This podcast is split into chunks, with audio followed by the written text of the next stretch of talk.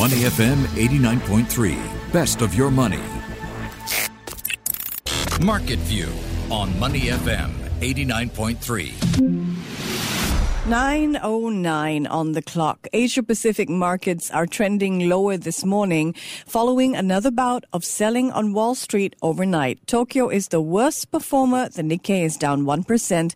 Sydney is trading down 0.7%. Seoul is in the red as well. Joining me now as we break down all the market action is Ryan Huang. How's Friday doing, Ryan? Happy Friday, Michelle. How are you doing? I'm doing well. I'm doing well. I'm glad that uh, it's a lot less cold in the studio today. Not as cold as yesterday. I'm very puzzled about these temperature settings. I know. It must be gremlins in the system. But thanks for you're all wrapped heads up today. Yes, because I, you know, after yesterday, I was rigor mortis was setting in. we begin this morning with two big corporate stories from the U.S. One is about the software company Adobe, and the other focuses on the transport giant FedEx. Both stocks are facing major sell-offs, but for very different reasons. Adobe is spending big on its future, and many investors think too big, while FedEx is cutting costs in the face of disappointing earnings. I'm going to start with Adobe. It's buying a cloud based software firm called Figma for 20 billion US dollars. That's twice what Figma was valued at just one year ago. And many analysts are wondering why. So, Ryan, let me ask you why is Adobe paying so much for this company? I mean, where's the value? That is the $20 billion question.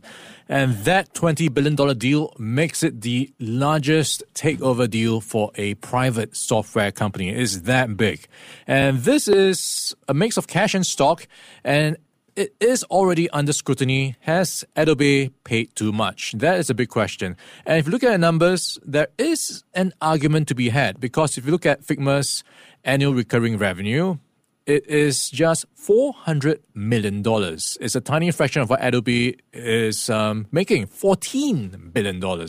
So Adobe effectively is paying 11% of its market value for 2.8% more recurring revenue. So if you look at that, it doesn't look so attractive. But I guess there are other things um, that Adobe might be looking at, which is perhaps synergies, uh, just getting more cross selling opportunities because Figma is an online design startup and it has in recent years managed to get more traction, more momentum, especially with the COVID 19 lockdowns. People staying at home, working remotely, collaborating through design remotely. So it's not just the big guys using it, it's also the individual creatives just leveraging these tools and can imagine the potential cross selling that might happen if you use Figma, you can use um, Adobe other stuff, and you have big firms like Zoom Video, Airbnb, Coinbase. So that is a potential, in some sense, gold mine for them to tap into if they can uh, expand those opportunities. Figma's software enables teams to collaborate in real time. It competes head to head with Adobe's XD program. So, in many respects, this takeover is defensive in nature. Adobe is protecting its turf, it's buying out a competitor. Wall Street hates the deal, at least so far. Adobe shares closed down nearly 17% overnight, and they're trending even lower in after hours trade. So, Ryan, what do you think? Is it is it a smart move here? Is it paying too much? I think you have to sit tight for this one. It's going to be something to watch out for in the next few years. It is in most metrics, uh, I guess, sensible in the sense that it does synergize with Adobe. Uh, but I guess shareholders have voted with their feet and sold some of Adobe's shares. So on that front, maybe there will be some short term pain before they see the value coming back. In many ways, Adobe's purchase of Figma goes against the current Wall Street narrative, if you think about it. There haven't been any high profile tech IPOs this year, and there are far more headlines about layoffs than big funding rounds. So no other company was bidding up the price of Figma either, according to media reports. So as you say, we're going to have to keep an eye on this one. For the moment, at least, Wall Street is definitely not happy with this deal. As I mentioned at the top of the show, another company that Wall Street is not happy with is one of my favorite, FedEx. It's shutting down offices, putting off new hiring, and has withdrawn its earnings guidance for the year. So what is going on here? Before it seemed like delivery companies were having a great year, wasn't it? Yeah, imagine the deliveries you would get when you were stuck at home. Those were joyful moments. And I think FedEx was one of the companies benefiting from the boom in deliveries. And this time around, like many other companies which benefited from the COVID 19 boom years, is now starting to see that unwind, is now cutting costs, is withdrawn its full year guidance, and it is looking at a softer business backdrop. And this is pretty much what many other companies are talking about how business is starting to slow down. And it's worth noting FedEx is a bit of a reflection of how the economy moves because everyone from every industry uses FedEx. So it's a reflection of how the global economy is moving. So to dive into the details, FedEx will close 90 offices, five corporate locations, and defer hirings. So all in, plus its latest earnings was not exciting enough. In fact, it failed or missed expectations. FedEx shares are down 17% in after hour trade. I'm wondering, Ryan, and I think a lot of other investors maybe as well, is FedEx the canary in the coal mine? Could its problems be an indication of worse issues to come for the broader economy? Its CEO thinks so, right? Yeah, it has actually singled out Asia as a specific weakness, and also, of course, challenges elsewhere. We are talking about Europe. Um, that was an underperforming region.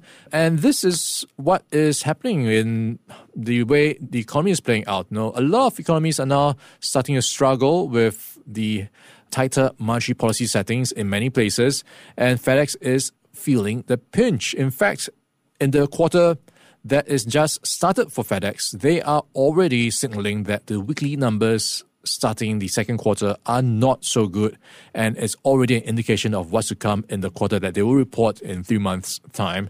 So, a reflection of everyone's business not being as high as much in the previous few years. I'm going to turn to broader markets now. He's Ryan Huang. I'm Michelle Martin, by the way. Thank you very much for being with us here on Market View. Yesterday on this show, we talked about the danger of a major railroad strike in the U.S., one which could have stunted supply chains and really caused inflation in the U.S. to spike even higher. Well, the good news is this morning that the railroads and their unions appear to have reached a deal after 20 hours of talks. What's the latest Oof. on oh, this front? 20 hours of talks. That's a marathon. And this is, I guess, bearing some fruit because we have a tentative deal. So that strike is now averted. So that's great news. And I guess a bit of a relief for President Joe Biden and many of his officials who were involved. So both sides have reached a bit of a compromise. And you have to take a step back and look at what was the big reason. It was about work conditions, being underpaid, and just being too stressed at work because travel demand really came back big time and they were not equipped enough with um, resources, people, and whatnot.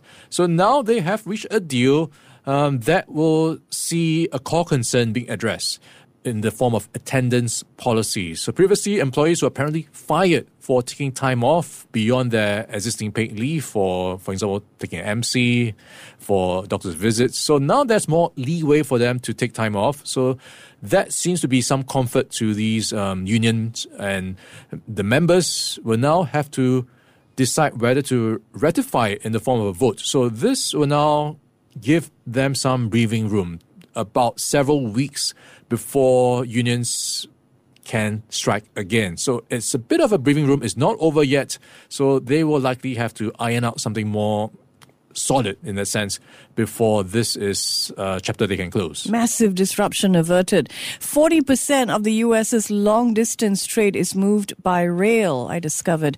In other news, there is a new touch point for US Chinese tensions. The Biden administration is issuing a new order that will block Chinese investments in US technology. China is not specifically mentioned in the executive order. It doesn't have to be if you ask me. But it clearly is focused on key parts of Xi Jinping's Made in China 2025 drive. Tell us more. So which companies or which sectors are likely affected? Yeah, it's a very familiar tune, and this is around national security. And in this case, the US says it wants to protect private data on citizens. This has been a bit of a focal point in the past few years, and uh, like you mentioned, it's another proxy for tensions. So, what we are looking at is the US identifying how some areas are very critical to the economic growth for America. And we are looking at sectors like microelectronics, artificial intelligence, biotech, biomanufacturing, quantum computing, advanced clean energy, climate adaptation technology. So these are potentially growth engines for the future, especially for America. So to give I guess a foreign country or foreign power access to these technologies is something they are quite concerned about and something they want to block. So this is possibly going to mean um, anyone or any app, for example, that will be using or has access to data, private data, will be more scrutinized. And right at the top of the table is an app called TikTok because it is Chinese owned and it has a huge popularity in the US. So you can imagine what might happen if some of the data is used for wrong reasons. This particular order has been anticipated for months, so now it's here. We'll crunch the details, I'm sure, for the next couple of shows as well. In other news, retail sales in the U.S. grew more strongly than expected last month, up 0.3% after contracting in July. The markets did not greet this news warmly, though. Nasdaq fell 1.4%. S&P 500 dropped by more than 1% as well. So why is that? Is this another case of good news being actually bad news, retail sales growing strongly? Yeah, it is a tough week for investors who have been through a bit of a whipsaw rollercoaster ride. So it was being rattled by the CPI numbers, and then things stabilized with the producer price numbers, and then now you have a mixed bag of data. And the latest comes through with the retail sales numbers headlining the mixed bag, and you have I guess to some extent, positive data. Americans are spending. It's up 0.3% in August, showing that Americans, despite surging inflation, are still splashing on some things. And this seems to be on vehicles. Higher spending on vehicles was a main driver for the August uh, tick up. And if you exclude business at gas stations, sales actually rose 0.8%. So this is actually quite a decent um, month for retail sales. But on the flip side, if the economy is doing quite okay, the Fed has the confidence to hike rates even more. And I think that is what the markets are feeling or starting to price in that maybe the Fed will be more confident of a larger rate hike or more rate hikes in the coming well, months. All right. We're not going to guess how high that next rate hike is going to be. 100 basis points? No, we're not going to guess. Time for a game of up or down, though. You know how this is played. I name an asset or an item in the news, and we all see which way it's moving. Ryan, let's start with ticket prices at Changi Airport for those of us departing from Singapore. Whew, it is going up. I guess it's no surprise because pretty much everything is going up. So, what is going up? Is the fees passengers have to pay and the levies. The aviation levy in particular will be increased for the first time in 13 years. So right now people pay about 52.30 and this is comprising a bit of passenger service and security fees, aviation levies, and airport development levy. So that it will now go up to 59.20 from November the 1st, and in phases continue to creep up. So pretty much reflecting the higher costs of managing these um, airports. Yeah, IATA surprise the International Air Transport Association, and it's questioned the timing of these hikes. It says, given the nascent recovery of the regional aviation market. So airline tickets set to rise. Changi Airport is going to start imposing higher fees starting November 1st. It'll cost you more the later you book. So that's an up for prices, but that's definitely a down in my book. So what do you make of this, Ryan? Uh, well, the first time in 13 years, I guess it had to come at some point. And if you look at the reasons being cited by um, CAAS for this increase, it is to fund operations as well as to rebuild Singapore's position as a global air hub post pandemic. So you do have a very strong, I guess, uh, factor being cited as uh, justification. So this needs money, and I guess passengers have to pay and just take it in their stride. So you pay fifty two thirty now for these passenger service security fees, avi- aviation levy and airport development levies. But between April 2024 and March 2025, that 5230 figure becomes $65.20 that you'll have to pay. And I think the people who are going to feel this are the people who are looking for the budget airlines because they mm. want to save on their costs. So it's going to be more apparent because it's going to be a bigger chunk of, of what you have to pay for an air ticket. Yeah, Michelle, here's a tip for you. So it starts on November the 1st. And if you get your tickets issued before November the 1st, you will not have to pay the higher fees and levies. Can I get my, my uh, travel sorted by two, uh, all the way up to 2025? Yeah. And next year. Yeah. Why not? Public sector support for the finance industry, Ryan. How's that looking? All right, that is looking good. In fact, uh, we are looking at a huge boost for the sector. The MAS is unveiling $400 million in grants to help develop talent in the finance sector, and this will help with creating over 3,000 jobs a year for the industry. That's right. It's a good time to be in the finance sector. Do you think this will be good news, Ryan, for Singapore's banks?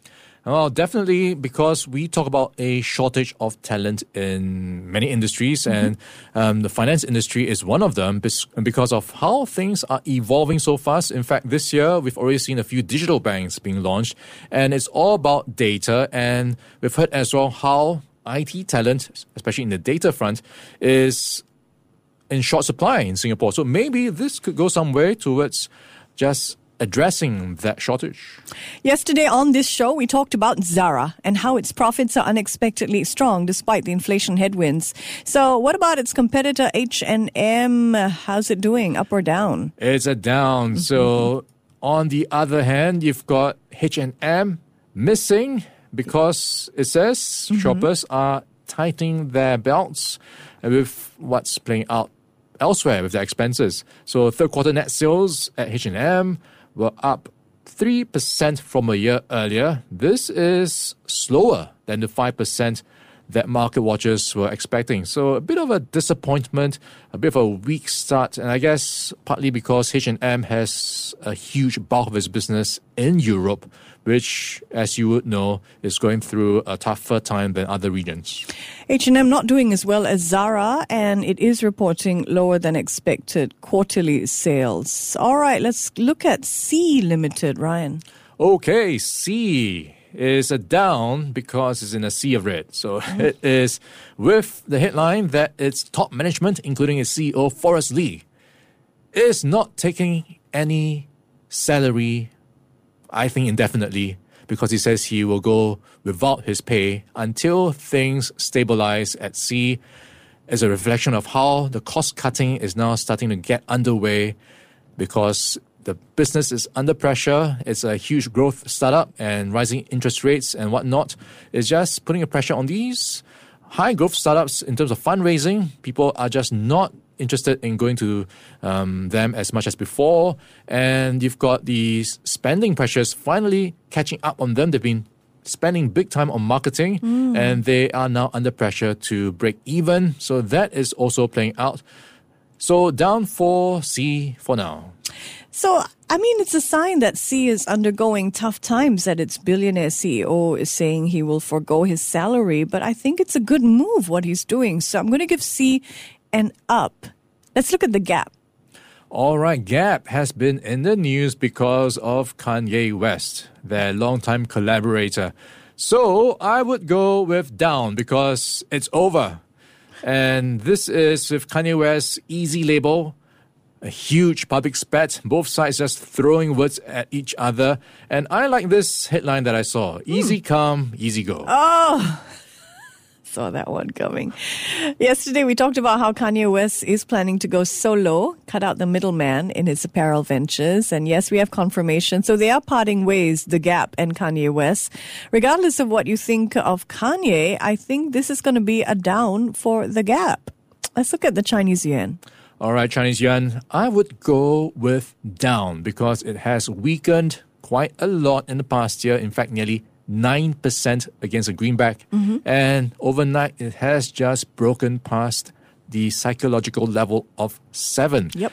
And it will be a down for me. So what's going to be worth watching out for next is how this spills over into the commodity space because of how China is a huge buyer of raw materials. And when things are more expensive, priced in US dollars, for example, raw materials, it might see them cut back on buying these big um, bulk raw material purchases and then demand goes down and prices of commodities goes down. So that's the next thing to watch out for. In fact, it's the first time in two years that the offshore Chinese renminbi has fallen past the seven mark vis-a-vis the US dollar. So that is a sign of China's economic struggles and rising interest rates in the US. SGX, Ryan. Whew, I am going with a down as well for SGX. So this is with UOB Kay cutting its price target because it sees a lack of near-term catalysts for SGX. So it's cutting its price target to $10.04 versus 10.85 previously. Yeah, down for me as well. At UOB Kay downgrading SGX, so it no longer thinks the stock is a buy, which explains which direction is moving in my books. Let's check in on how stocks are doing this morning. We are now 29 minutes into the local trading day. Jardine Matheson led the Straits Times Index higher yesterday as it rebounded from losses the day before. The STI rose 0.3% to finish just shy of 32.68. How exactly are blue chips doing this morning, Ryan? Pretty much tracking what's happening across the region. It is underwater right now, or it is just managed to get back into the green by 0.06%. 3,269. And looking across the board at the 30 constituents, pretty much split across the middle. At the bottom, you've got Sembcorp Industries down by 0.9%, CityDev down 0.8%, and Mapletree Industrial Trust down 0.8%. 8%. And we were talking about SGX after that target price cut by UOB. The target price at 10.04 is now down 0.2% at 9.53. At the top of the table, we have Genting Singapore up nearly 4.4% at 83 cents, followed by Yangzijiang Shipbuilding and Comfort Delgro. So that's the picture we have so far. Thanks very much. He's Ryan Huang. I'm Michelle Martin. Before acting on the information on Money FM, please consider if it's suitable for your own investment objectives, financial situation, and risk tolerance. To listen to more great interviews, download our podcasts at moneyfm893.sg or download our audio app. That's A W E D I O. Available on Google Play or the App Store.